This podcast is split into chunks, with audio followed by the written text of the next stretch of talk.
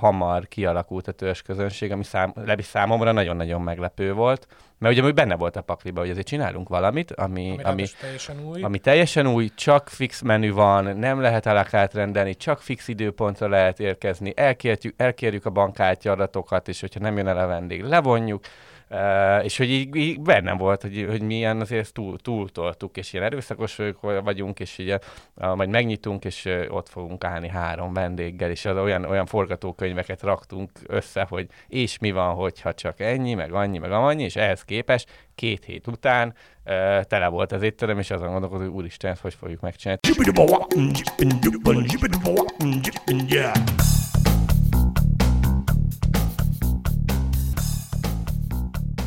Üdvözlöm a hallgatókat, ez itt a 24.hu filéző podcastja. Én Inkei Bence vagyok, Jankovics Márton ül mellettem szokás szerint. Sziasztok! És a mai vendégeink pedig a frissen Michelin csillagos szalt étterem. Hello, jó. Sziasztok! Boldizsár Máté és Tóth Szilárd. Igen. Az első kérdésünk pedig az, hogy nagyon sokszor hivatkoztok arra, az, arra hogy otthonos fine dining, az, amit ti szeretnétek működ, van-e ilyen, létezhet ilyen, nem, nem, egy, nem egy egymás kizáró fogalom a kettő, és tehát, hogy, hogy ezt, ezt hogyan látjátok? Hát ö, én alapvetően úgy gondolom, hogy abszolút létezhet. Egyébként erre a világban vannak máshol is példák. E, ha, ha má, másra nem gondolunk, ugye végig is valahol, valahol az északi országokban, akiket sokat úgy gondolják, hogy, hogy példának tekinthetünk, és mi is egyébként példának tekintjük őket, ők ezt csúcsra járatták, és pont, és látszik, hogy van is erre kereslet, mert mondjuk a Noma pont kapta, most kapta meg a harmadik csillagát, de nyilván mi nem hozzájuk szeretnénk hasonlítani, viszont a vendéglátás szempontjából, a vendéghez fűződő viszony szempontjából. Mindenképp azt gondolom, hogy ez egy, ez egy, ez egy létező dolog, egy működő dolog, és hogyha eljönnek hozzánk általában a vendégek, akkor ők is, ők is megértik, hogy miről van szó, hogy igazából az egész étterem úgy van összerakva, hogy kicsit a, a vendéglátás az olyan legyen, mint hogyha elmész vendégségben, nem tudom, a most nem azt mondom, a szüleidhez, de, de ismerősökhöz. elmész, és akkor ö, ö, tényleg igyekszünk közvetlen viszonyt kialakítani a vendégekkel, és ö, valaki ezt úgy fogalmazta meg, hogy annyira örül neki, hogy eljön hozzánk, és ö, nem érzi úgy, hogy zavarja a pincért, és hogy ez, ez tulajdonképpen ez, ez kifejezi azt, hogy, hogy, hogy nálunk nem, nem azzal, hogy feszengeni kell, meg viselkedni kell, hanem érezd jól magad ezt jó, hogy mondod is ezt a feszengést, mert azért a fine diningot még mindig azért az emberek a többsége a feszengéssel azonosítja. Oda, oda kell menni, akkor úgy kell csinálni, mint a értenél a borhoz, amit kitöltenek, akkor folyamatosan nem nagyon tud. Tehát, hogy ez egy... Na, nálunk kíváncsinak kell lenni. Nem kell úgy, van, nem kell úgy csinálni, legyél kíváncsi, és a többiben mi, mi, mi, segítünk, amennyire tudunk a saját tudásunkhoz És még, és még tunkolni is lehet, ahogy az elhangzott van, már. Így van, ez megnyugtató. Akár szaftot, vagy bármit, így van, vagy hogyha kézzel ugye akarnak enni, sőt nálunk az egy alap dolog, hogy minél, minél közelebbi kapcsolatba kerüljön az étellel valaki, tehát az első párfogás például csak kézzel kell enni, ami szerintem egy, tehát alapból ezt is elősegíti, ezt a, ezt a fajta érzetet, hogy, hogy minél, minél otthonosabban, minél kényelmesebben érezze valaki magát és ő ugyanúgy csak csatlakozni tudnék Mátéhoz, tehát szerintem ez igenis létezik, sőt azt gondolom, hogy ez egy hibás feltevés volt régebben, hogy, hogy, tehát, hogy tehát nekünk tulajdonképpen ki kell, nem is, tehát hogy meg kell rendszabályoznunk a vendéget, vagy éppen az egy alapvető hiba, hogy nem tudja melyik evőeszközzel legyen, hiszen ugye szerintem a, a minőségi vendéglátásnak nem az a, nem az a célja, hogy a, a vendéget meg rendszabályozza, hanem az a célja, hogy minél magasabb szintű szolgáltatást tudjunk mi nyújtani, minél jobban át tudjuk adni azokat a dolgokat, amit mi ideológiailag gondolunk, és hogy a lehető legjobb, vagy leg, legegészségesebb szimbiózis jön létre a vendéglátó és a vendég között, és e, ez alatt ugye jó borok kerüljenek elő, jó ételek, és ugye maga, maga az, akik készítik, vagy, vagy éppen beválogatták ezeket a borokat, azok találkozzanak közvetlenül ebben a műhelyben a vendéggel. Igen, ugye ez is hozzátartozik egyébként, amit a, a, a Szilárd elkezdett pedzegetni, hogy az is ad egy sokkal közvetlenebb hangulatot az egésznek, hogy nem az van, hogy a, valahol hátul a séf dolgozik és alkot, és nem tudjuk, hogy mi történik a konyhán, hanem teljesen nyitott a konyha. Nyilván ezzel se találtuk fel a spanyol viaszt, de, de nagyon-nagyon komoly közvetlenség, nagyon-nagyon komoly komoly közvetlenséget okoz az, hogy a, hogy a, a séf meg a szakácsok is ott vannak a pályán, egy csapatba mozgunk mindenki, aki ott van, mindent látnak a vendégek, és ugyanúgy oda lehet sétálni a, a, a Szilárdhoz, és megkérdezni, hogy te figyelj már ezt, hogy csináltad ezt a savanyított bodzavirágot, vagy, vagy akármi, vagy bárkihez. És, és ez, ez a része mennyire kíván más munkafolyamatot a részletektől, Telj, mondjuk ahhoz képest? Teljesen. Teljesen, ugye? Teljesen. Mert, mert, mert ez azért gondolom nem Így van, tehát evidens. Ugye, igen, tehát hogy kicsit furán fog hangzani, de ugye maga ebben az étteremben, tehát mondjuk a szervízidőben, ugye mindenképpen le kell, tehát vagy le kell redukálnunk azokat a dolgokat, amik nagyon olyan munkaigényesek, hogy ne tudjunk figyelni a vendégre, vagy pedig már olyan készenléti állapotban kell lenni akár az ételeknek, vagy bárminek, hogy minél több figyelem tudjon fordulni a vendég felé, és minél, minél többet tudjunk egymással kommunikálni, minél többet tudjunk foglalkozni a vendéggel. Nyilván ez más éttermekben is ez a cél, másfajta stílusú vendéglátással, de hogy ebben könnyebben, könnyebben meg tud ez valósulni ebben a fajta felállásban szerintem. Emlegettétek ezeket a, a skandináv éttermeket, azért arról kicsit tudtak beszélni, mert szerintem az nagyon kevés, keveseknek van erről első kézből tapasztalatuk, hogy ez, azt például hogy kell elképzelni, hogy mi a közös bennük és, és bennetek? Hát ö, szerintem, tehát hogy Nyilván a, a, van ez a New Nordic Cuisine mozgalom, akik a, a feltették a, a térképre a skandináv konyhát, meg a skandináv fine diningot, ami igazából ők, ők is nem csináltak mást, visszanyúltak az alapokhoz, gyűjtögessünk a természetben. Uh, ott nyilván nagyon rövid az, a, az az időszak az évben, amikor lehet alapanyagokat uh, a természetből beszerezni, ezért jött a savanyítás, fermentálás, amit aztán ugye ezt is a, a recepték csúcsra járatták és, és a, a, az, hogy meg a vendéglátás formulája az, az egy ilyen közvetlen uh, irányba alakult, azt, azt nem tudom, hogy minek köszönhető, de ezek összessége, ezek, ezek mind uh, megmutatják azt, hogy, hogy, hogy miről is szól ez a, ez a skandináv konyha, és akkor ilyenkor mindig szoktuk hangsúlyozni, hogy ez, tehát, hogy tényleg egy minta, viszont azért az erős, amikor azt mondják ránk, hogy mi északi konyhát viszünk, mert alapanyag szinten, tehát, hogy, tehát az, hogy az, a, a természetbe gyűjtesz, vagy az, hogy felhasználod a lokális alapanyagokat, ez attól még nem lesz skandináv. A savanyítás, mint olyan, azért a régi magyar paraszti konyhának az alapja. Az a magyar konyha. Nátok és nincsen hering például. Nincs. Így van, nincsen hering, vagy éppen tonhal, vagy bármi ilyesmi, így van. Tehát, hogy tulajdonképpen maga van ez a koncepció, amit ők ö, definiáltak, és ugye ebbe integráljuk bele a saját ö, gyökereinket és a saját alapanyagainkat, ami, ami a saját környezetünkben megtalálható. Ezzel ugye kialakul egy egyedi ízvilág, hisz ugye nem csak olyan alapanyagokat használunk, amik boltban fellehetőek, vagy termelőktől megkaphatóak, hanem olyanokat is, amik jelen esetben még nem kaphatóak sehol, de, de akár lehet gyűjteni, vagy ugye különböző párosítások jönnek ebből létre, hiszen ugye nem, nem igazán ö, szoktunk ö, ö, ízvilágban másfajta ö, nációkat ö, bevonni, hanem inkább technológiákra összpontosítunk, alapanyagokra, és a, és a itteni környezetben megtalálható növényekkel fűszerezünk, és ebből ugye egy olyasmi egyedülálló dolog jön ki, ami, ami abszolút mm, meglepi az embereket, hogy ilyen is van Magyarországon. Ja, tehát igazából csak ez gyorsan, tehát a, a, a, az északi stílusú vendéglátás egy keretrendszert adott nekünk, és mi töltöttük meg tartalommal, a hazai, teljesen hazai tartalommal.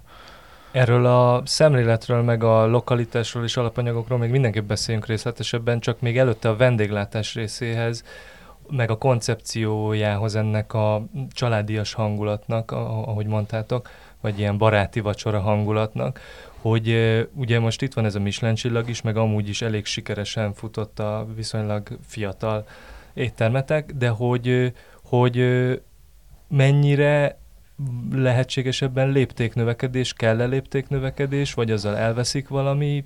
Ti hogy látjátok ezt? Mert gondolom egyre nagyobb... Vendégszámba gondol a léptéknövekedés? Igen, igen. Elképzelhetetlen. Elképzelhetetlen. Tehát ez egy abszolút fix, szilárd dolog, hogy Így ez van. a 30... Így van. Tehát, hogy meg lehetne lépni, de szerintünk ezzel, ha úgy tetszik, akkor megöljük a gyereket a, a koncepcióban.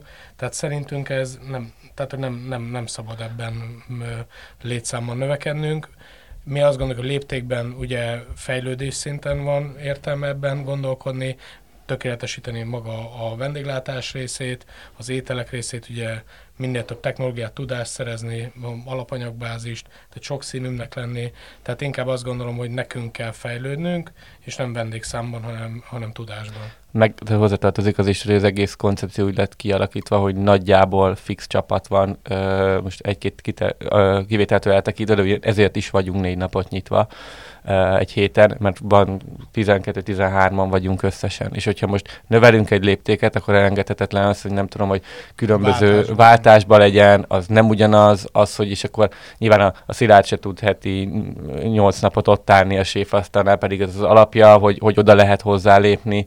Tehát egyszerűen nem, tehát hogy ez a, ez a fajta koncepció, ez így lett összerakva, és ez így működik. Tehát nem, ilyen szintű léptéknövekedés nem, ez emiatt sem elképzelhető. Viszont van nektek egy, egy másik helyettek időközben, akkor, vala, akkor azt jelenti, hogy azért valamilyen formában a, ez egy növekedésre, akkor í- ilyen módon van. Ilyen módon abszolút van, sőt, hát ugye van terben az is, hogy mind itt a pékség uh, vonalon is elinduljunk, mert ugye például amikor be voltunk zárva, akkor leginkább uh, kenyérsütéssel, meg uh, házhozszállítással foglalkoztunk, meg a gépsütemények sütésével.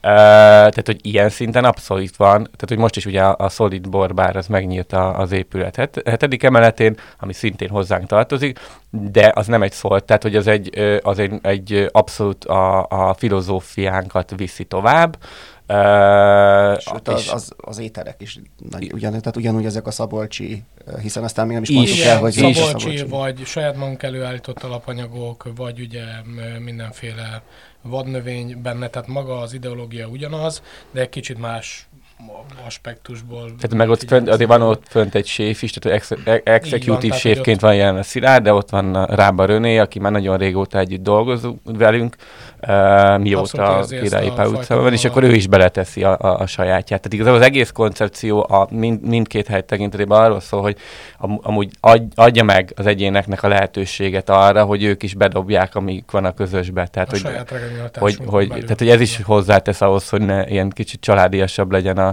a történet, mert hogy, hogy, hogy, hogy adjuk meg a lehetőséget, hogy bárki bedob valami jó ötletet, hogy én ezt szeretném megcsinálni, azt szeretném megcsinálni, akkor hát adjunk teret. adjunk teret, mutassuk meg, aztán legfeljebb Szilárd megkóstolja, azt mondja, hát ez szar, és akkor utána, utána jó, hát akkor megyünk más irányba. De tehát hogy, tehát, hogy nyilván benne van az, hogy, hogy a végső szót ki kell mondani valakinek, de alapvetően ez lenne a lényeg. Tehát, hogy nem tudom, például a, ugyanálunk vannak saját készítési dzsúzok is a a menü mellé, és akkor ö, az egyik ö, kolléganőnk Zsófi, meg Ati, ők elkezdték ö, átvenni, hogy akkor ők ezt csinálják, és akkor ilyenkor berobban az agyuk, és akkor mag, maguktól jönnek az ötletek, és akkor elkezdenek, nem tudom, kombucsákat nevelgetni, ö, és meg mindenféle, meg, meg mindenféle zöldségeket kombinálni. kombinálni. Aztán nyilván ezután lesz egy szűrő mindenki által a csapatban, Igen. ugye bedobálnak egy csomóféle ö, opciót, vagy variánst, és akkor utána nézegetjük, hogy, hogy micsoda, mi, mi jó, mi nem, mi valamennyi, tehát nagyon extrém, és akkor ugye ebből elindul egy szűkítés, és a végén ugye kifejlődnek azok a fajta alkoholmentes italok, amik szerintük is nagyon jók, meg, meg az egész csapat. Ja, de hogy nem az, hogy mi rájuk parancsolunk, na akkor ezt most csináld meg, ja, hanem hogy akkor, akkor dobjuk be. És ezt szerintem ezért, ez, ez, ezért is működik jól a dolog. Abszolút mert... egy műhely munkának lehet betudni, igen. tehát közösen gondolkodunk, közösen uh, szelektálunk, tehát, hogy tehát az, amit mondott a Máté, ugye ez a rámondás, ez az, hogy én vagy a Máté rám, hogy a jó, ez jó lesz, ez már egy olyan végpont, amikor már mindenki tulajdonképpen azt mondja, hogy jó, szerintem is ez tök jó, ez nagyon jó, ez ezzel az ízzel, az azzal az ízzel, állagban, savszerkezetben, bármiben tök jó, és amikor látunk egy egészséges összhangot, egy többségi összhangot, akkor mondjuk, hogy jó, akkor maradjon ez. Tehát, hogy nem, nem az a feladatunk, hogy mi döntsük el egyedül, hanem a végén csak a végponton mondunk ki egy áment végül is a dologra. De akkor ez, ez a kreatív szemlélet, gondolom ezért e, ehhez is kell idő, meg tér az embereknek, mert hogyha állandóan le van osztva mindenkinek valamilyen konkrét, szintén fontos munkakör, akkor, akkor az akkor, akkor nem feltétlenül marad idő erre, tehát gondolom ez akkor valamennyire része. Van. Hát, tehát, hogy amúgy ez így van, tehát, hogy mindenkinek le van azt a konkrét feladat. Nyilván, gondolom. És mellette ö, vállalja Aha. ezeket a dolgokat, tehát, hogy abszolút egy hihetetlen nagy energiabefektetés kell ahhoz, hogy ö, tudjunk A-ból B-be jutni, de, de hát, hát ez, egy, ez egy ilyen szakma tulajdonképpen. Nagyjából pontosan két évvel ezelőtt indult a éttermetek. Lassan, október, lassan két igen. Éve, De azért ezt nem a semmiből jöttetek. Előtte, hogy előtte mit csináltatok? Az? Hát, hogyha a közvetlen előzményről beszélünk, az az Innió volt, ahol uh, ugye ez borbárként indult, aztán utána leginkább a szilárd érkezésével indultunk egy ilyen fine dining uh, vonal irányába, és akkor már nagyjából körvonalazódott, hogy igazából mi az, amit igazán szeretnénk csinálni.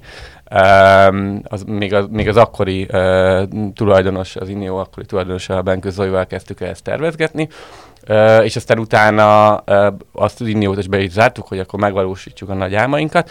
Közben ott történt egy is más, és aztán utána a, a, a, a végén uh, eljutottunk oda, hogy így a Szilárddal uh, Elkezdtünk, el, el, elkezdtünk tárgyalni a mostani a Lefkovics Gyurival, aki, aki, aki teret adott neki, úgy, hogy soha nem csinált uh, fine diningot életébe, de nagyon szerencsés volt a helyzet, hogy így azt mondta, hogy gyerekek, akkor csináljátok. Igen, és akkor így... találta arra ezt az egész koncepciót, hogy megvalósítsuk közösen és tulajdonképpen Szerintem nem bánt. Ez az, végül is ez az eredménye eddig.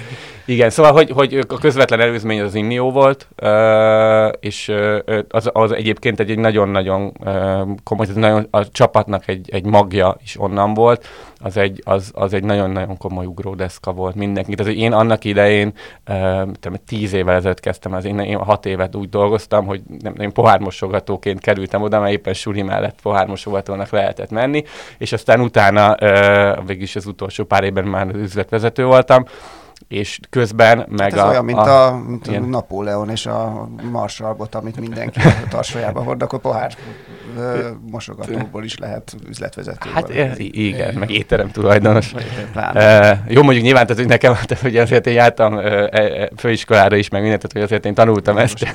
tehát, hogy, mondjuk nem. Hogy a, a szilárd nem, tehát, hogy, de nem is ez a lényeg, hanem az, hogy, hogy, hogy az Innióban mind a borok tekintetében, amikor elindult ez a hely, és elkezdtem ott dolgozni, olyan nemzetközi szortiment volt, meg az, hogy sámpányokat pohárra lehetett inni, meg, meg, meg ilyesmi, hogy, hogy én, én még akkor nem is tudtam, hogy mibe csöppen. Mert éreztem, hogy ez valami komoly dolog, de én akkor még nem is tudtam, hogy mibe csöppentem bele, de, de egy olyan, tehát hogy a, a, a boros tudást, meg a, a, azt a közeget, a, ami, ami a, a vendéglátásnak az az iránya, amiben megvan a, a, az élvezet, és megvan a, az alkot, alkotásra való vágy, az, az nekem, nekem az ott, ott ütött be teljesen és a Szilárd, a Szilárd majd elmeséli a saját történetét, de hogy, tehát, hogy ő is ugye ő bekerült a, a, a, az Innióba, és akkor, tehát hogy egyébként az igazán az irányt, azt talán ő is ott állta meg, de ezt majd ő elmeséli. Ja, ja, ja. Hát igazság szerint amúgy nagyjából nekem is onnan számítható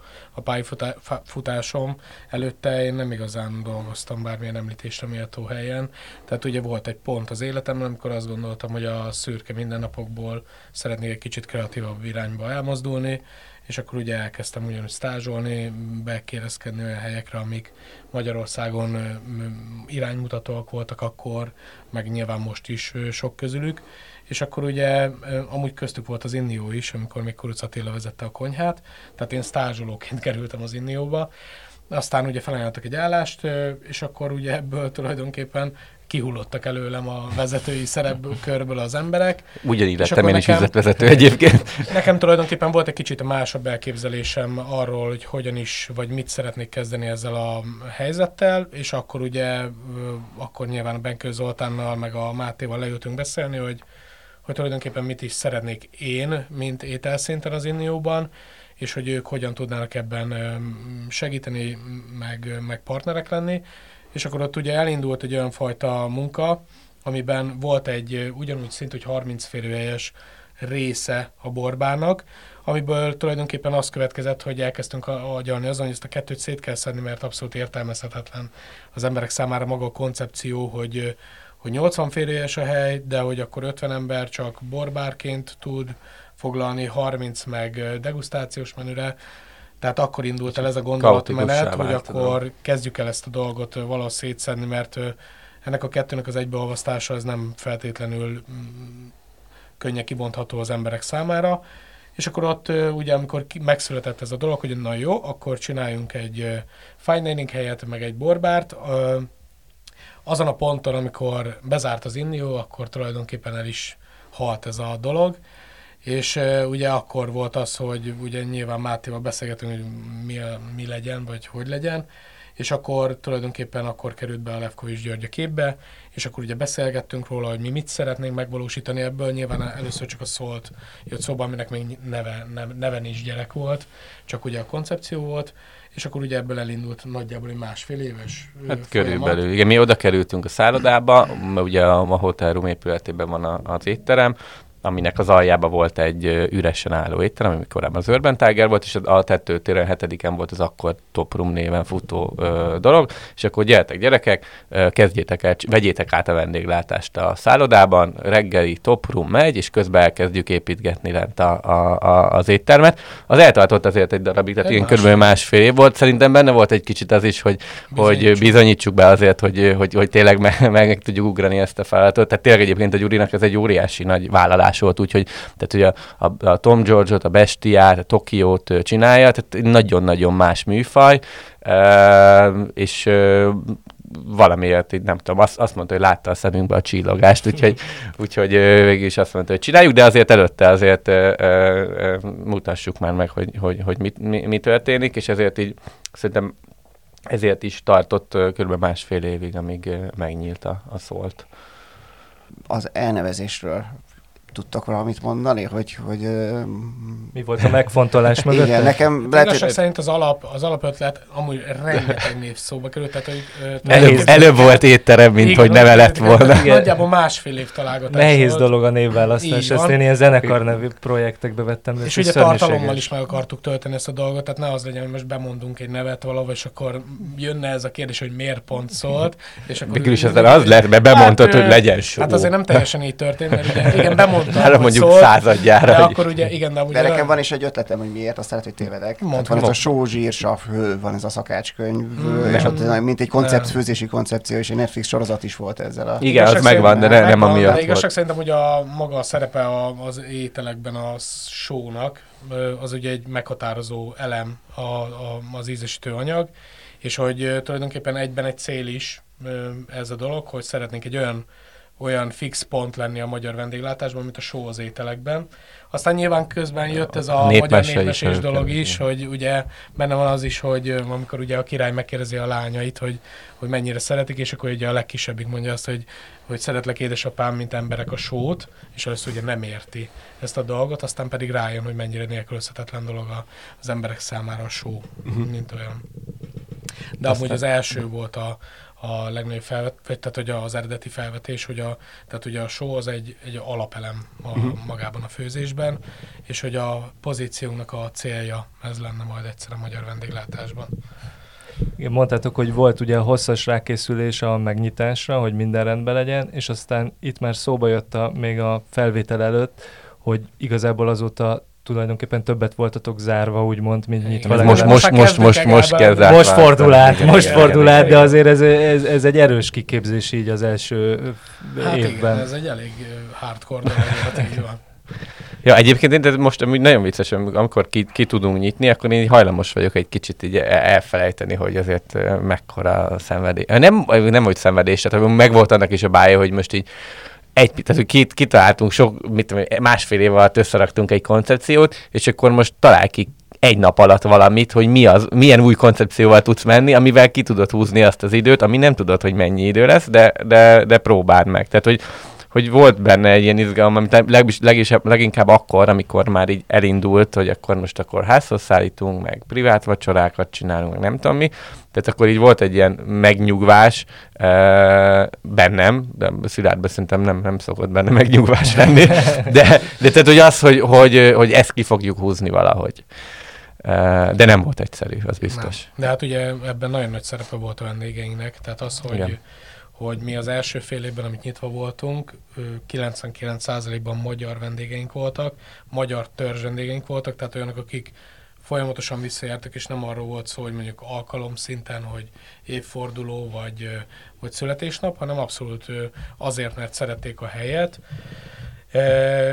Ők azok, akik szerintem ezekkel a, ezekkel a honvacsikkal fenntartottak minket tulajdonképpen, tehát hogy tehát az, hogy mi most itt lehetünk, az legalább annyira az ő érdemük, mint a miénk, Tehát amellett, hogy nyilván tehát ki kellett találjuk ezt a dolgot, hogy hogyan is tovább, emellett ők voltak azok, akik úgy voltak vele, hogy abszolút menjünk hozzájuk, valószínűleg ennek volt egy igénye is, de hogy mellette ugye volt ennek egy kötődési pontja is, igen, hogy, vannak hogy szeretnék egészen, azt, hogy, igen. Hogy, hogy, hogy mi fennmaradjunk ebben a dologban. Nyilván a Deli is itt volt mellette, de, de, de, hogy, de hogy inkább a, a házhoz járás az, ami inkább potenciális volt abból a szempontból, hogy mi ezt túléljük ez alatt a 6-7 hónap alatt, amíg be voltunk zárva a második bezáráskor, nyilván az volt a kritikusabb igen. De, tehát, hogy volt, de vannak olyan, ezt még ezt, ezt el akartam mondani, hogy van olyan vendégünk, egyébként több törzs vendégünk van, de hogy a, a, ami, ez egészen durva, hogy így mielőtt bezártunk első hullámra,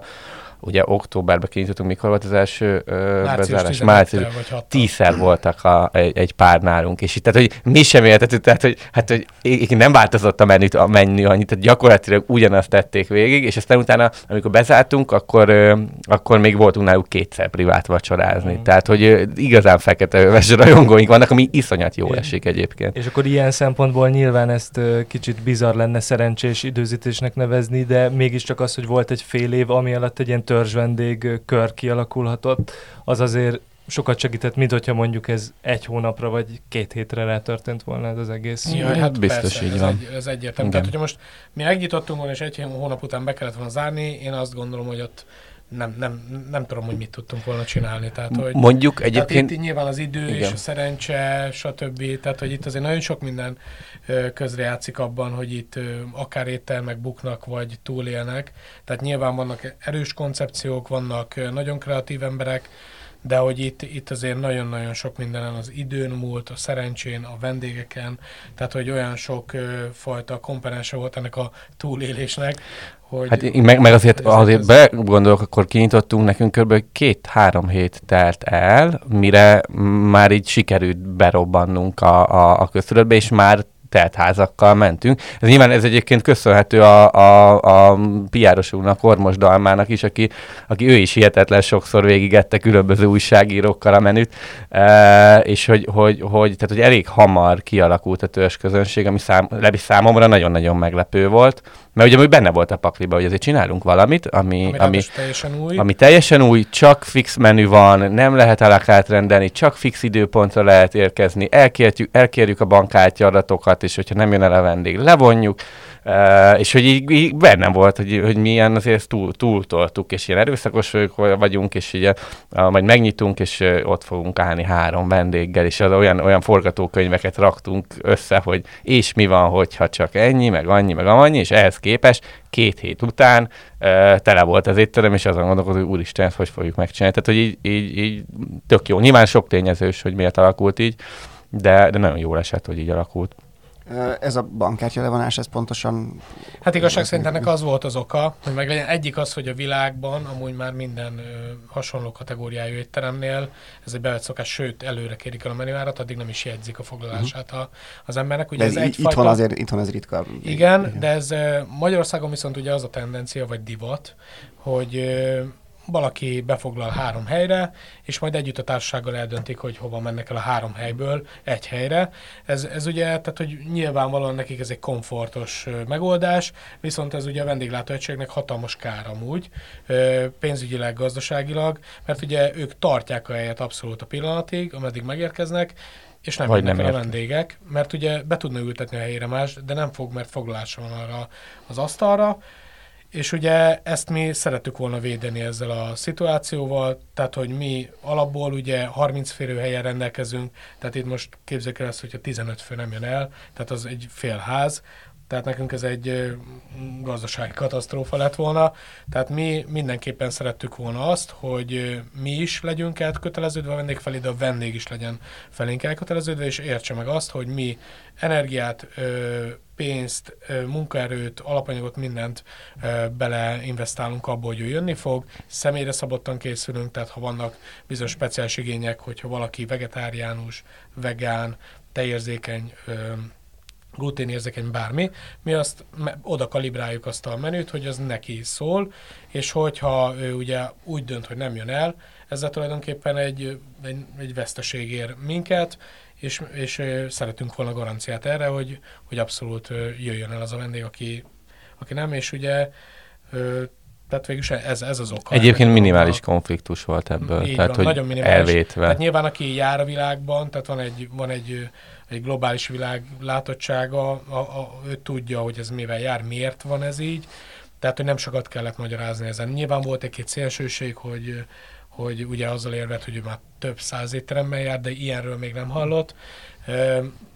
Ritka, de volt ilyen, de nyilván erről leszűri az ember azt, hogy, hogy mi, valószínűleg abban a térségben, akkor hogy ebben a kategóriában. Érdekes sokan... egyébként, hogy az illető, akiről most beszélünk, ő aztán eljött az étterembe. Megértette. És uh, utána így, tehát, ez, az aha élmény, az, azért elő szokott fordulni a vendégeknél, hogy így uh, miért csináltok És az elején van egy kicsi konfliktus, amúgy ez egy, ez egy baromi jó élmény, amikor eljön a vendég, ilyen nagyon ellenségesen indít, mert valami nem tetszik neki, és a végére így végig gondolja, hogy gyerekek, hát ezt, ezt én most már értem. És ez így tök jó. Uh-huh. Nem, csak, nem csak ilyen téren egyébként, tehát hogy, hogy olyan téren is, hogy most akkor eljövök egy fine dining étterem, és úristen, mi lesz velem, tehát hogy így most viselkedni kell, meg nem tudom, és akkor látja, hogy, hogy ja, hogy én nem csak kezem, megértem. Igen, ezért is jó, hogy rögtön az elején kézzelevős fogást adunk, mert az elején érzi, hogy ja, jó van, itt nem kell, nem kell itt túl, túl jó, viselkedni. viselkedés nyilván ez egy Nyilván, tehát hogy nem az van, hogy... Hogy dobáljuk egymás kajába, stb. Tehát nyilván azért vannak ilyen alapvető etikai dolgok, amiket betartunk mi is, meg a vendégek is, de az, hogy, de az, hogy mondjuk mi nekünk ez egy negatív dolog lenne, hogy valaki nem kér borsort, vagy nem ismeri azt a tételt, vagy mi az, hogy nem ismered azt az alapanyagot, vagy nem használod a villát, tehát hogy ezek ilyen, ilyen, ilyen abszolút nonsens dolgoknak tartjuk, tehát hogyha kézzel akarod megenni, nyilvánvalóan bizonyos kereteken belül, a, a, a, attól függetlenül, tehát hogy a lényege az, hogy jól érez magad, de mellette mi is érezzük jól magunkat, és akkor ebből lesz egy olyan fajta ö, jó légkör, ami, ami abszolút egy pozitív energiákat hoz össze, és, és egy jó élmény lesz, nem csak neki, hanem nekünk is. Tehát, hogy mi abszolút azt szoktuk mondani, hogy a vacsora része magának ennek az étteremnek az a jutalom része, mert nyilván nekünk előtte még már reggeltől van egy nagy hajtás, és utána mondjuk 5 óra környékén ugye van egy, egy pont, ahol ha mindenkinek be kell fejezni azt, ahol tart, ahol kell jó, tartania. Jó esetben a végénél tart igen, a munkafolyam. Igen, jó esetben, de amúgy azért 99%-ban ott tartunk, hogy jó eset van.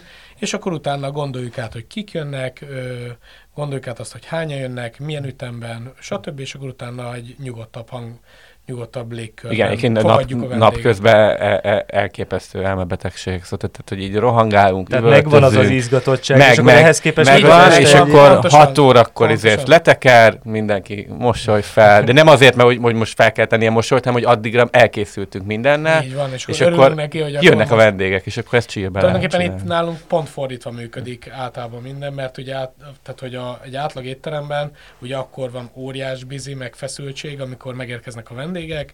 Ugye a la carte általában mondjuk nyilván a, a fine diningban azért elég sokszor inkább menü van, de hogy ugye ott akkor kezdődik a feszültség, nálunk meg akkor engedjük el a dolgot, tehát hogy nem, igen, ez nyilván a vendéglátás oldalának Így elég van, jót tehát tesz. ez például pont az, hogy ez a koncepció, amit mi használunk, ez az északi vendéglátási forma, ez pont ezt eredményezi, hogy inkább előtte van feszültség, és utána van a nyugi, a, ugye a másik vendéglátási formában meg általában az van, hogy ugye inkább napközben van ez a e, csillesebb idő, és akkor nyilván ott is van egy hajtás, meg kell készülni, de hogy a feszültebb szakasza a szervizidőben jön el legalábbis az én tapasztalataim szerint. Nyilván ugye biztos van, aki ezt máshogy látja, vagy van valami rendszer, kalibráció, amivel meg tudták azt oldani, hogy a szervizidő legyen a nyugodtabb, de általában az van, hogy a szervizidő a feszültebb Igen. része. A, a vendégkörbővülésnél gondolom egy jelentős részét az is kiteheti, hogy, hogy, hogy valaki a barátainak, akinek már tetszett, vagy akit így meggyőzött, tehát nyilván ott, van a, ott vannak a cikkek, meg ott vannak a, nem tudom, a Michelin csillag. Szájhagyomány működik. De a szájhagyomány az nagyon erős egy ilyen típusú étteremben. Hát a, a, például, akik előbb említettem törzs vendégeinket, ők így hetente küldik barátaikat, hogy jöjjenek el, meg ajándékutalványt vesznek, hogy ezt nekik veszik, és, és akkor így... az egyik másik, és, és leg, én... másik legnagyobb ilyen élményünk az az, hogy amikor eljön valaki, mondjuk hasonló generáció, mint mi, és akkor utána megjelenik egy hét múlva a nagymamájával. Tehát, hogy, hogy az, hogy egy, hogy egy ennyivel távolibb generációnak is úgy gondolja, hogy, hogy meg kell tudunk mutassa mutatni ezt a igen. fajta kortárs magyar gasztronómiát, és megleli benne magát, megleli benne a gyökereit, a, azokat a fajta ételeket felismeri benne, és abszolút nagyon nagy élménynek éli meg egy 75 éves hölgy vagy úr is ezt, mint ahogy mi. Tehát, hogy nem feltétlenül kell mai embernek lennie ez, hogy, hogy, hogy ezt megélje pozitívként, hanem, hanem ráismernek arra a fajta gyökerekre. De amúgy a fiataloknál ugyanígy megvan. Tehát Igen, van, van olyan, igen. hogy, hogy tényleg tíz éves gyereket hoznak el, és nyilván ez kell egyfajta nyitottság, ez a szülőkön is múlik, hogy, hogy olyan, nem minden tíz éves gyereket lehet azért elvinni egy fine étterembe, de, 15 fogást de, de, de amikor, am, amikor olyan van, akkor, akkor, akkor itt tényleg azt látjuk, hogy tényleg, mint hogyha Vidám Parkba mentek volna el, és akkor néznek a nagy kerek és azt, és milyen, és lehet, hogy, hogy, hogy, hogy, hogy, hogy nem eszik meg az összes fogást, de és a szülőnek kell segíteni, de alapvetően az egésznek a, a, a, az energiája az úgy beszippantja, és tetszik neki. Említetted a, most ezeket a hazai ízeket, vagy gyerekkorok ízeit, vagy ilyesmit, és Szilárd, ugye mondtad az inniót, meg a stázsolást, de akkor neked van egy, egy legalább ilyen meghatározó ö, gyerekkori, vagy fiatalkori ö, Igen, ugye hatások, ugye? Szabolcs Bereg megyéből jöttem Máté Szalkáról. Igazság szerint azt, tehát azt a megyét egy kicsit talán mégiscsak ilyen különállóbbnak érzem gasztromély szempontból, mint ugye a többit. Most ez nem negatív megkülönböztetés vagy pozitív, hanem egész egyszerűen valahogy más hatások érték. Még kutatom azért nyilván ezeknek a dolgait, de, de, de hogy nagyon sok minden olyan dolog van ott, ami máshol nincs, vagy ami mindenhol van, de ott másként csinálják. Tehát, hogy tehát egy kicsit ilyen különcnek érzem ebből a szempontból, és, és végülis nem is, nem is ez a lényeg, de, de valahol mégis, hogy, hogy egy kicsit másabb szemlélettel látom a magyar gasztrómiát, tehát mondjuk, tehát akár egy például ugye a, a töltött káposzta, ugye ez egy, egy sarkalatos pont, hogy nálunk ugye paradicsomos édes káposzta, máshol mindenhol máshol ugye savanyított dolog, savanyított káposztába töltik, akkor ugye nálunk már azért vannak ilyen erdélyi hatások is, tehát hogy ott nálunk már ugyanúgy esznek puliszkát például, ö, annyi, hogy édesen, tehát ugye ez is megjelenik ugye a menüben, tehát hogy nem, nem köretként vagy főételként találkozhatunk magával a puliszkával, hanem édes verziójában desszertként szilvalekvárral, akkor ugye itt van a tészta, ami nyilván mindenhol ismert dolog, de az egy annyira erős érzelmi töltető étel, hogy tényleg annál, an, annál volt eddig az, hogy talán a legtöbben elsír, tehát hogy nagyon sokan sírták el magukat a, a hájas tésztánál, a végpontnál, amikor találkoztak vele, hogy, hogy utoljára ezt nagymamája készítette. Tehát, hogy vannak olyan dolgok az étlapon, amit úgy, gondol, tehát, hogy úgy gondolkodunk benne, hogy érzelmi alapon van egy sztorink hozzá, és megpróbáljuk megalkotni a saját dolgunkat benne, de a gyökerei megmaradtak, tehát inkább építkezünk rá, és megalkotjuk azt az ételt, ami számunkra a, mondjuk a lucskos káposzta, de abszolút megvan való, tehát ott van az étel, de ott van az érzelmi háttere, de mégis technológiailag egy, egy másabb dolog, de nincs, tehát hogy kvázi nincsen megváltoztatva textúrákban, csak valahogy technológiai megközelítésből más, de ott van a hájas tészta, ami meg egy olyan dolog, hogy, hogy, tehát, hogy az, az pont, tehát, hogy nem, nincs értelme rajta Csavarni gondolkodni. rajta. Technológiailag is tökéletes, csak nyilván végig kell vinni azokat a metódusokat, ahogy az egyszer meg lett alkotva, és, és hogy egy olyan, olyan érzelmi töltete van annak a kis süteménynek, hogy, hogy nem kell semmit magyarázni róla. Tehát, hogy ezt az ország bármely sarkába megyünk, tudjuk, hogy micsoda, tudjuk, hogy mikor eszik, és mindenkinek van hozzá kapcsolódó élménye, gyerekként, felnőttként, bárhogyan.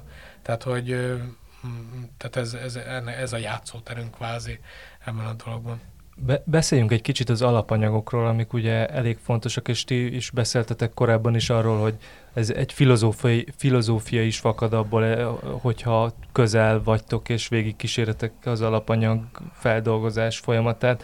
Szilárd, úgy tudom, hogy nektek húsfeldolgozó, saját húsfeldolgozó Hát igen, a feleségem családjának van, tehát ők hentes család, és akkor ugye nekik van egy húsfeldolgozójuk, és tulajdonképpen a feleségem testvérével volt, a sógorommal, hogy, hogy egy ponton gondolkoztunk azon, hogy kicsit vissza szeretnénk ugrani húsérlelésben a régi technológiák, az ugye van ugye tradíciónk benne, de hogy mégiscsak a régi technológiákkal, és nem starter kultúrával, vagy, vagy éppen ugye lerövidíteni ezt a folyamatot, hanem vigyük véghez ezt az elejétől a végéig ebben a hosszasabb verzióban, és akkor ugye ebből alakult ki az a dolog, hogy végül ugye azt a részét elhagytuk, amin indult, de elkezdtünk Mangalica szalonnát, meg Mangalica tarját ö, érlelni vályokházban, és akkor felépítettük a saját érlelünket vályokból, és akkor ebben készítjük ezeket a dolgokat.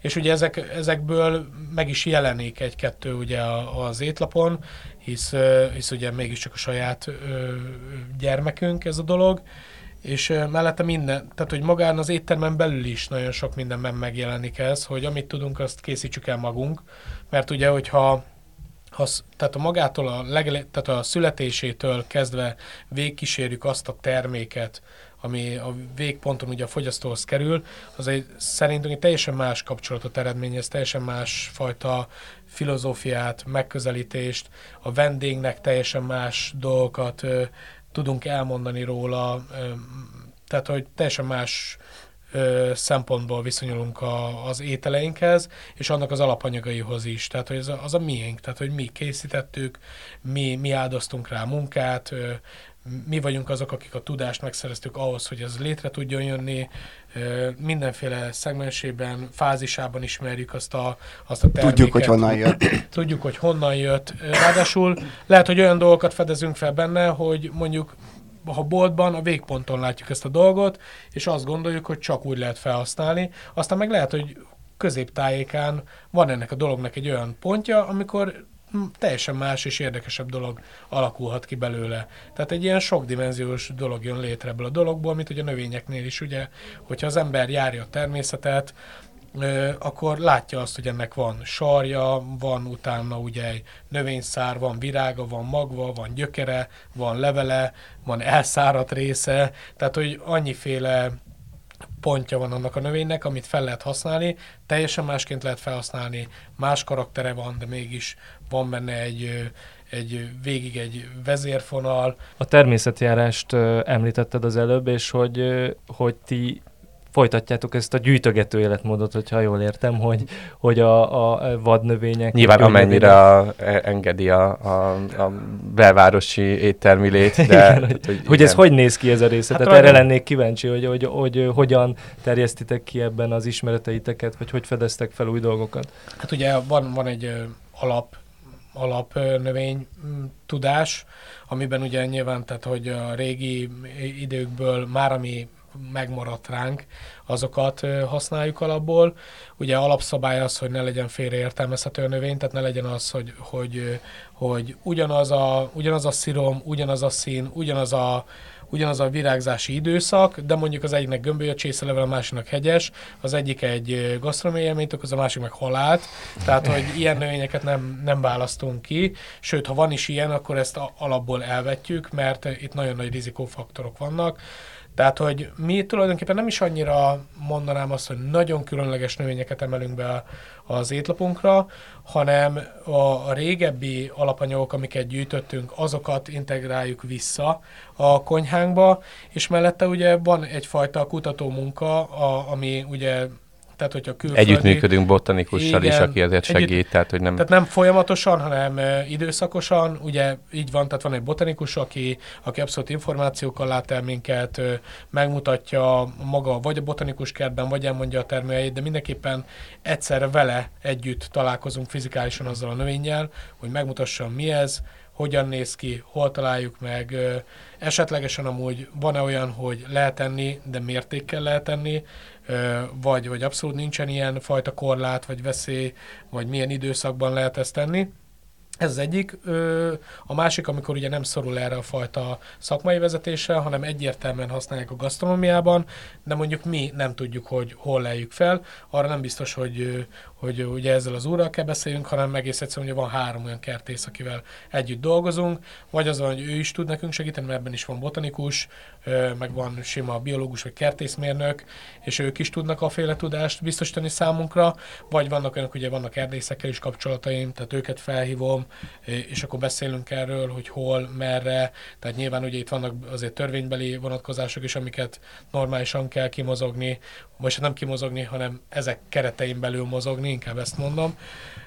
És ugye tehát, hogy ezeknek az összessége az, ami azt eredményezi, hogy be tudunk emelni olyan növényeket a magába a mi konyhánkba, amik esetlegesen sehol máshol jelenleg Magyarországon nem megtaláltok, de amúgy külföldön abszolút, ami hasonló termővidékkel rendelkezik, vagy, a, vagy az van, hogy, hogy olyan növényt emelünk be, ami nem mérgező, nem volt hagyomány szinten benne a, a magába a, a mi kultúránkban, Viszont abszolút gasztronómiai élményt tud okozni, akkor miért nem emelhetnénk be a gasztronómiánkba? Tehát ugye ebből a szempontból is vizsgáljuk, de ugye ez csak egy része tulajdonképpen a mi munkásságunknak, mellett nyilván itt vannak ezek a fermentált dolgok is, amik ugye többféle módon vagy technológiával dolgozunk. Itt viszont ugye tehát abszolút ez a, az a fajta tehát ugye könyvekből próbálunk tájékozódni, mindenféle kultúrában másfajta fermentációk vannak, van ugye penészgombával, fermentálás ugye különböző baktériumokkal, élesztőgombákkal, akkor ugye mondjuk a kombudzsa is ugye egy baktériumkultúra, vagy élesztő és baktériumkultúra, de hogy nagyon sokféle és sokrétű ez Ilyen a szempontból egyébként egy játszótérre hasonlít. van, tehát, hogy amikor, van. tehát ebben egy csomó mindent de csak így kísérletezgettünk, megcsináljuk, aztán vagy Aztán lesz belőle, lehet, vagy hogy, nem. lehet, hogy nagyon rossz lesz a végkimenetel, és akkor nyilván elvetjük, de maga a technológia az ott van, és folyamatosan azt próbáljuk, hogy egy alapanyagot akkor elér, tehát, hogy elindítunk négy-öt fajta módon, és aztán megnézzük, hogy melyik a legideálisabb számunkra, meg az alapanyag számára. Mennyi idő alatt lesz, fejlődik Ez ki változó, mert valami ilyen 36 óra, valami pedig 90 nap. Tehát, Mhm. hogy ez egy, ez egy végtelen, ahogy Máté mondta, egy végtelen játszótér, ami, ami abszolút izgalmassá is teszi ezt a fajta konyha filozófiát, amiben mi dolgozunk, és, és nyilván sokkal melósabbá is teszi ezt a dolgot. Egyébként a visszacsatolni mindig, hogy hogy kell elképzelni ezt a, ezt a gyűjtögetős életmódot a belváros közepében, mert ugye erre nem annyira uh, adtunk a választ. Tehát igazából nem nyilván nem Ott mondjuk a ilyen Kávin kávintére. Mondjuk, mondjuk jött már ilyen poén, hogy ha-ha innen szedtétek a fáról, nem tudom de nem, hanem hogy ö, tehát ez úgy néz ki, hogy a, ugye megbeszéljük, hogy na gyerekek, mondjuk most például aktuális családra van szükségünk, van, mikor megyünk, akkor van. pénteken meló előtt, mit tudom, reggel hétkor találkozunk itt és itt, és akkor kimegyünk, a nem tudom most éppen hol fogunk kimenni, de hogy vannak ilyen, vannak ilyen fix lelőhelyeink, tehát hogy a hétköznapi életben e, az van, hogy, ö, hogy bizonyos napokon, amikor valamire szükség van, akkor kimegyünk, és akkor mit tudom, én, Így van, meg nyár, tavasszal egyébként most pont jó volt, mert volt időnk, mert ugye nem volt étterünk, e, és akkor így, így együtt kimegyünk, aztán nem tudom, én vissza a kutyát is, vagy ilyesmi, és akkor így Szedünk pitypangot, szedünk pitypangot, bodzát, akármit, és egy akkor ez annyi, hogy, hogy, hogy, hogy műszak előtt kimegyünk, és akkor begyűjtünk, aztán utána be a kocsiba, és, Vagy be az étterembe, és feldolgozzuk. és ennyi. Tehát, hogy ennyire egyszerű amúgy. Egyébként van nektek egyfajta ismeretterjesztő funkciója is a, a konyhátoknak, hiszen többször is emlegetitek, hogy ti az igazi a régi magyar konyhához szeretnétek visszatérni. Ugye ez az, ami viszont a, azt szerintem most nyugodtan mondhatom, hogy a legtöbb magyar számára sem egyértelmű, mit is takar, a, hiszen, hiszen most már nagy, tud, az emberek túlnyomó többsége abban nőtt föl, hogy, hogy halászlé, csirkepaprikás, stb. Vagy. Így van, hortobágyi palacsinta, amiről ugye tudjuk is, hogy, hogy, hogy, hogy nem is, nem is uh, Az régi, magyar... egy, az egy olyan, olyan fekete lyuk, amit nem, tehát hogy a mai napig nem tudok értelmezni, és magyarázatot találni arra, nevezük ételnek, de, de, de hogy nyilván nagyon sokan szeretik, de hogy szerintem nem, nem tudom, tehát hogy a, tehát, hogy az egy, az egy teljes anomália számomra. hogy Igen, de most nem is akartam ilyen hortobágyi palacsinta shamingbe Ja, csak hogy, hogy, hogy, hogy, akkor, hogy, tehát, hogy ez, ez pontosan ezt, hogy, hogy hogyan tudjátok Hát igazság szerint inkább röviden? azt gondolom, tehát hogy A- alapanyag regionálisan próbáljuk figyelni egyébként. ezeket a dolgokat, hogy milyen tájegységre hol van olyan karakteresen jellemző dolog. Nyilván, tehát hogy nem mondható egy-egy megyére kifejezetten ez, vagy egy-egy tájegységre, mert lehet az, hogy máshol máshogy máshogy hívják, vagy egy pici módosítás van benne, de akkor is másabb. De ugye kifejezetten vannak azért bizonyos olyan dolgok, amik nagyon is jellemzőek mondjuk Kelet-Magyarországra, Nyugat-Magyarországra, tehát ezeket ö, megpróbáljuk beintegrálni a mi konyhánkba, és mellette alapanyag szinten ö, próbáljunk gondolkozni, és ebből a saját tudásunk, a saját ismeretünk szerint megkreálni egy ételt, amibe ezt, a, ezt az alapanyagot belevisszük. És, és ebből tulajdonképpen a régi magyar konyha alapanyagai és ismereteiből lesz ez a mai új kortárs gasztronómia. Tehát Vagy egyelőre nem mondhatjuk azt, hogy új magyar konyha, mert azért ez egy, ez egy távlati terv, meg nem az én dolgom, vagy hát az enyém is, bocsánat, az én felelősségem is az, hogy, hogy hozzájáruljak ahhoz, hogy mozgásban és fejlődésben legyen a mai magyar konyha, de ugye tehát az egy, egy nagyon arrogáns és felelőtlen kijelentés lenne, hogy mi, mi vagyunk azok, akik a mai magyar konyhát visszük. Tehát mi egy része vagyunk ennek a dolognak. Valaki teljesen más szemszögből nézi ezt a dolgot, de ez ettől szép, tehát hogy itt van egy rendszer, amiből azt gondolom, hogy majd egyszer egy távlati időpontban mondhatjuk azt, hogy, hogy ebből a mozgásból eljutottunk egy olyan pontig, ahol kimondhatjuk, hogy ma már egy teljesen fejlődő, nagyon dinamikusan mozgó magyar konyháról beszélünk, jelenleg is azt gondolom, hogy mozgásban van, vannak ennek abszolút olyan szakemberei ennek a magyar konyhának, akik előre mozdítják ezt, de ugye még egyenlőre azt gondolom, hogy még, még azért helyezkedünk ebben a dologban. Még visszatérve egy pillanatra így az alapanyag használatra, meg a lokalitás is a beszélgetés elején ugye szóba került, és hogy ezekkel kapcsolatban fölmerül az, hogy ugye ez, ez nem csak a gasztronómiával, sok mindennel kapcsolatban elhangzik ez a lokalitás, vagy ja. ez a gl- globalizáció kérdése, de hogy, hogy itt ö, teljesen harmonizálnak a fenntarthatósági szempontok és a gasztronómiai, hogy mondjam, kísérletezés vagy ö, kreativitás szellemisége ezek szerint, mert hogy Igen. gondolom nem csak, a, nem csak azért használjátok ezeket az alapanyagokat, mert ezeket találjátok a legminősebb. Tehát nem, nem, tehát, hogy a, a, a... Hogy, sőt, azért van, tehát hogy talán kettő alapanyagot tudok mondani, amit nem tudunk beszerezni jelenleg Magyarországról, de ugye Magyarországon fellehető. Mondjuk például ugye a halak esetében ez egy nagyon-nagyon nagy problémás dolog jelenleg. Tehát ugye van egy pár olyan halunk, amit lehet tenyészteni, de van olyan, amit nem lehet tenyészteni, csak halászati úton lehet beszerezni, de jelen esetben ugye Magyarországon halászati tilalom van, ezzel nem, nem tudunk dolgozni, hogyha Magyarországban gondolkodunk, de én azt gondolom, hogy, hogy ha mindenki mondjuk két alapanyagot szerez be külföldről, akkor már nagyon jók vagyunk.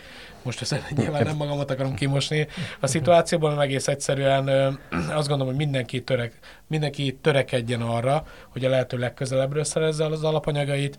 Ugye ennek nem csak az az oka, hogy e, ezzel tudjuk a legjobban meghatározni a térségünk ízvilágát, hanem, hanem ez egy olyan kérdés, amit ma minden tehát szektorban foglalkoztat mindenkit, és mindenkinek törődnie kell a környezetével, mindenkinek foglalkoznia kell azzal, hogy minél fenntartatóbb legyen a bolygónk, a környezetünk, tehát hogy ez, ez egy elkerülhetetlen... két, két, két dolgot kell szerintem ö, ö, számításba venni. Ugye az egyik, a, hogy miért, miért vagyunk lokálisak. Az egyik az, hogy nyilván ezt szeretnénk megmutatni, tehát hogy ö, ö, ebbe vagyunk otthon, ezt tudjuk jól csinálni, ez érdekel minket, meg ez van körülöttünk. Ez az egyik szempont, és meg úgy nyilván az, a, tehát, hogy a, a, gondolom a mis, misleneseket is ez érdekelte, hogy, hogy jaj, de jó helyi dolgokat mutatnak meg, érdekes könt, köntösben. Viszont a másik hívószó az abszolút a fenntarthatóság, és nem ilyen elcsépelt formulákkal, de hogy, hogy azért tényleg oda tart a világ, hogy, hogy lokálisan kell, hogy gondolkodjál azért, hogy valami fenntartható dolgot csináljál, és nem csak ezért, tehát hogy, hogy minden, minden egyes éttermi döntést az ez meghatároz. Tehát, hogy, hogy, hogy miért csinálunk saját dzsúzokat, miért nem árulunk, nem tudom, dobozos almalevet vagy üveges kólát. Nyilván egyrészt hülyén, hülyén mutatna a dolog, de azért, mert hogy, tehát, hogy állítsuk elő mi, amit tudunk, és azt adjuk a vendégre. Miért nincsen ásványvíz nálunk, miért csak palackozott szűrt víz, amit mi a saját palackainkba töltünk. Ugyanezért de ezer millió másik ilyen példát tudok mondani, hogy, tehát, hogy, hogy, hogy nyilván van egy éttermi filozófia mögött, de már az elejétől elejétől kezdve egy abszolút egyetértésben úgy csináltuk, hogy, hogy azért figyeljünk arra, hogy, hogy, hogy egy fenntartható dolgot csinálj, és, és, és abszolút a, a, a vendéglátás önmagában nem, vagy egy, sokszor egy pazarló dolog étel szempontjából, a. Különösen a fine dining. És akkor visszakanyarodok még arra az egy dologra, hogy miért van az, hogy bankkártyadatokat kérünk a vendégektől. Tehát, hogy, hogy mi annyi vendégre készülünk, ahány vendégünk érkezik. Tehát, hogyha, hogyha mi legyártanánk pluszba 10 adagot, akkor az a 10 adag mehetne a kukába. Tehát ez is a fenntartató. Tehát minden, össze, minden összefüggésben van a fenntartatósággal az összes folyamat, amit, amit mi az étteremben csinálunk. És egyébként ezt a, mert ennek a lokalitás ugye az egyik része, de ezzel összhangban ez a szezonalitás, hogy figyelni azt, hogy mi az, ami éppen ö, most Persze. va, van, van szezonja, ami Igen nyilván mondjuk ez egy bonyolult kérdés a fermentálással, ugye, mert Mhm. ö, tehát ennek meg például megint csak a fenntartatósági része van, hogy ha mondjuk le tudtunk szedni 30 kilót valamiből, és mondjuk abban a szezonban csak 5-öt fogunk felhasználni, akkor ugye keressük a módját annak, hogy ennek az, ennek az alapanyagnak hogyan tudjuk eltolni a szezonját, hogyan tudjuk ö, ö, megtartani és neki dobni, és ugye abból egy másik fajta arcát mutatni annak az alapanyagnak, és lehet, hogy decemberben is lesz füge az étlapon, de mondjuk kovászolva lesz az étlapon, vagy a leveléből olaj lesz készítve. Tehát, hogy tehát a szezonalitás az egy kicsit ilyen érdekes kérdés számomra, meg szerintem nagyon sok mindenki számára is, aki próbálja ezeket a tartósításokat is szem, szem előtt tartani. De hát ugye ezzel tulajdonképpen a, az év 12 hónapjára el lehet gondolkodni bármin, de mégis inkább a friss felhasználás a, a, kulcs ennek, hogy, hogy hogy mondjuk nem, nem, tehát hogy nyilván, tehát az, hogy mondjuk egy decemberi alapanyagot, vagy nem decemberi, hanem szeptemberit ne használjunk júniusban, mert ugye az, az szinte ezer százalék, hogy nem Magyarországról származik, hanem valamelyik másik, vagy közelebbi, vagy távolabbi országból, és ugye ne az legyen, hogy, hogy mondjuk annyi, annyi üzemanyagot vagy kerozint használtak el annak az egy kilónak az idehozatalával, mint hogy amennyit én egy év alatt elkocsikázok. Tehát, hogy ugye ezek sajnos amúgy ekkora mértékű dolgok, és ugye ezekben nem gondolnak bele az emberek, hogy, hogy tulajdonképpen az, hogy mondjuk tájföldről rendel valamit, annak a, a bioló, tehát hogy az ökológiai lábnyoma az, az olyan nagy mértékű, akár egy fuvar alatt is, mint amennyit lehet, hogy ő egy év alatt elkocsikázik, és lehet, hogy csak egyszer rendelt belőle. Tehát, hogy ezek, ezek igenis számítanak, ha csak egyszer nem rendeli meg már akkor is. Így a vége felé közeledve még arra azért térjünk rá egy pillanatra a Michelin csillagra, hogy ez akkor, mert mondtátok, hogy ugye vendégszám növekedésbe egyáltalán nem gondolkodtok meg ilyesmi. Mit, mit jelent ez praktikusan számotokra, azon túl, hogy nyilván hatalmas öröm és, És és lehet, stressz előre hetekre le, le vagytok foglalva. Tehát így e- egyrészt, ezt, egyrészt nagyon örülünk neki, tehát hogy, hogy ezt, ne, ezt ne felejtsük el, nagyon örülünk neki. Uh, nyilván egyébként, uh, amire nem, is- nem is számítottunk, hogy így, mármint, hogy de azért lehet, hogy lehetett rá számítani, nem volt még Michelin csillagos éttermünk, tehát nem tudom, de hogy így tényleg betelt hip-hop, mint tudom, egy hónapra előre a foglalási rendszerünk. Uh, nagyon sokan uh, uh, hívogatnak, és uh, nagyon sok, sok emberrel kell beszélni azért, hogy nem azért nem adunk azt, mert nem vagyunk jó fejek, han- hanem mert egyszerűen nincsen. Um, tehát, hogy, hogy, és ilyen szempontból a tervezhetőség uh, még, még jobb lett, mint eddig volt. Tehát eddig sem panaszkodtunk, de volt olyan, hogy a hét elején még, még azért kellett gondolkodni azon, hogy csütörtök péntekre most azok, hogy lesz elég vendég, vagy nem lesz elég, de azt általában betelt. Most elő, egy hónapra előre látjuk, hogy mire tudunk készülni, és akkor, és akkor ez ilyen szempontból Ja, és nagyon stabilabb sok. működést Tehát még stabilabb. Nyilván a, a, a, most az árazás is egy olyan dolog, amit igyekszünk az észszerű keretek között tartani, már mint hogy a, a sőt, még azt gondolom, még most is mi vagyunk a, a, a- fine dining érába a legolcsóbbak, de nem tudom, aztán lehet, hogy valaki, valaki ezt szóvá teszi, de szerintem, szerintem elég jó áron dolgozunk, viszont, viszont ö, ö, lehet, tehát hogy lehet ezzel is tervezni, hogy akkor mi, mi, mikor vannak azok a lépcsőfokok, amikor lehet ö, most már azon ö, kicsit változtatni, mert amikor be, elindultunk, akkor ö, 22.500 forint volt a, a 15 fogásos menünk, ami valójában 18 fogás, és az ö, szerintem elég, elég baráti volt ö, ebben, a, ebben a kategóriában és... De igazság szerint amúgy, tehát hogy nem a Michelin fogja meghatározni nem, a, nem azt fogja, de azt tehát, hogy fixen a, tudjuk, hogy, a piac, hogy vannak vendégeink. Az esetben ugye afelé mozog, mind alapanyag szinten, mind munkaerő szinten, hogy elkerülhetetlen egy utánkövetés, mm. mivel tehát nyilvánvalóan, tehát mi egy, hogy mondjam, egy, egy, egy hivatás szinten egy műhelyet vezetünk, amely egy étterem, de ettől függetlenül ez egy vállalkozás, amiben ugye megfelelő arányoknak meg kell maradnia, de, de az egy fontos dolog, hogy nem, nem a Michelin fogja meghatározni az árainkat, hanem egész egyszerűen az alapanyag vagy a munkaerő mozgása, ami jelenleg szerintem ezt mindenki látja, érzékeli, hogy a vendéglátásban ez egy hat, nagyon kritikus pont, hiszen azért elég sok embernek elvette a kedvét, nagyon sok jó szakembernek elvette a kedvét az, hogy ugye ebben maradjon, amit amúgy meg is értek egy Mi oldalról. szerencsések vagyunk ilyen szempontból, de azért így is nálunk is voltak ö, ö, és veszteségek. egy is nagyon nehéz és, pótolni, főleg úgy, igen. jó szakemberek. Tehát, hogy, hogy, hogy, hogy, hogy, viszont akik, akik ö, vannak nekünk, azok a lehetőségekhez mérten minél jobban meg kell, hogy ö, ö, becsüljük És ugye a vendéglátás is erre felé tart, hogy uh, ott is a, a, a, a, úgy alakuljanak a bérek, a bejelentések, és ami a legfontosabb, hogy, a, hogy legyen, legyen élhető, tehát hogy legyen szabadsága, és az embernek tudjon fejlődni is az ember, úgyhogy, úgyhogy azért is kell után követni, hogy ezeket minél jobban tudjuk uh, uh, megadni a, a, a, az embereinknek, tehát hogy ez, ez, ez is egy, egy, egy cél, és a Michelin az ad egy olyan stabilitást, vagy azt gondolom, azt látom egyelőre, hogy amivel, amivel tudunk így hosszú távon tervezni, mert tudjuk azt, hogy, hogy most, most legalábbis egy darabig fixen kíváncsiak lesznek ránk, ugye eddig is kíváncsiak voltak, de hát, hogy, hogy ez jó, és, és különösen jó az elmúlt két év fél évvel a Covid, meg mindenféle uh, izgalmak uh, után, hogy, uh, hogy meg azt, azt nem tudjuk még, de uh, tehát, hogy, hogy, hogy, hogy lehet, lehet még jobban tervezni, és lehet még előrém nézni, mert mi amúgy azt szeretjük, hogyha hogyha így, így megvan minden tervezve az utolsó, ahogy beszéltünk a szervizről is, ott is azt szeretjük, hogyha amikor e, elkezdődik a vacsora, addigra mi már mindent tudunk, minden lépést előre tudunk. Minél előrébb látunk, annál egyszerűbb nekünk a munkánk. És ez a tervezhetőség, amit mondtok, tehát ez, ez nem okoz, vagy meg a Michelin együtt nyilván a, a a magyar és külföldi vendégek arányában nem okozhat egy ilyen arányváltozást? Főleg mivel ugye a helyiek általában nem terveznek annyira előre, mint mondjuk a turisták, akik érkeznek. Okozhat, de egyelőre még nem látjuk. Igen, Tehát, igen. hogy... Ö, nem is, amúgy, megmondom az őszintét, nem feltétlenül szeretnénk, bár mondjuk erre nem sok ráhatásunk van, mm. tehát nyilván nem kezdünk el szelektálni, hogy, hogy, hogy jó, magyar kvóta. Külföldi neved van, neked nem. Tehát, hogy ezt nem tudjuk befolyásolni, de egyelőre azt látjuk, hogy amúgy Én mondjuk egyébként szeretném, hogy jöjjenek külföldi mutassuk meg nekik is azt, hogy, hogy hát szeretnénk csinálunk, de nagyon jó érzés, hogy megvan a magyar ezt egy egészséges arányban.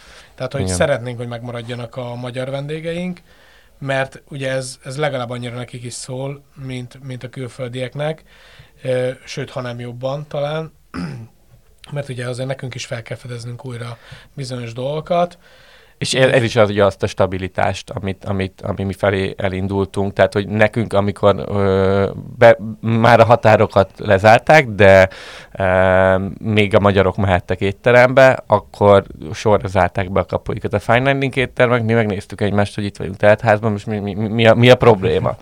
Uh, és, és ez, tehát, hogy ez egy iszonyat nagy uh, szerencs, nem tudom, hogy szerencsénk volt, mert azért uh, dolgoztunk érte, de egy iszonyat nagy hát előnyünk volt, pont, hogy, uh, hogy ott voltak a, a, a magyar vendégek, akikre számíthattunk, és ugye most is ez megy a, a kommunikációban, hogy meg kell nyerni a magyar vendégeket is az éttermekben, Mind, hát szerintem nem, alapvetően nem így álltunk hozzá, hogy ö, ö, ö, meg kell nyerni, de hogy így teljesen valahogy úgy alakult, hogy meg, meg nyilván egy olyan, olyan dolgot képviseljünk, ami, ami izgalmas a magyaroknak talán. Nagyon szépen köszönjük, hogy eljöttetek. Köszönjük a, szépen, hogy itt lehetünk. Majd a, igen, a további, továbbiakban is figyelemmel követjük a szólt jövőjét, és nektek pedig nagyon köszönjük, hogy hallgattatok minket, tegyetek továbbra is így a Filéző Podcast adásait megtaláljátok a 24.hu-n, illetve Spotify-on, vagy bármelyik streaming felületen, amelyiken podcastot szoktatok hallgatni. Sziasztok! Sziasztok! Sziasztok!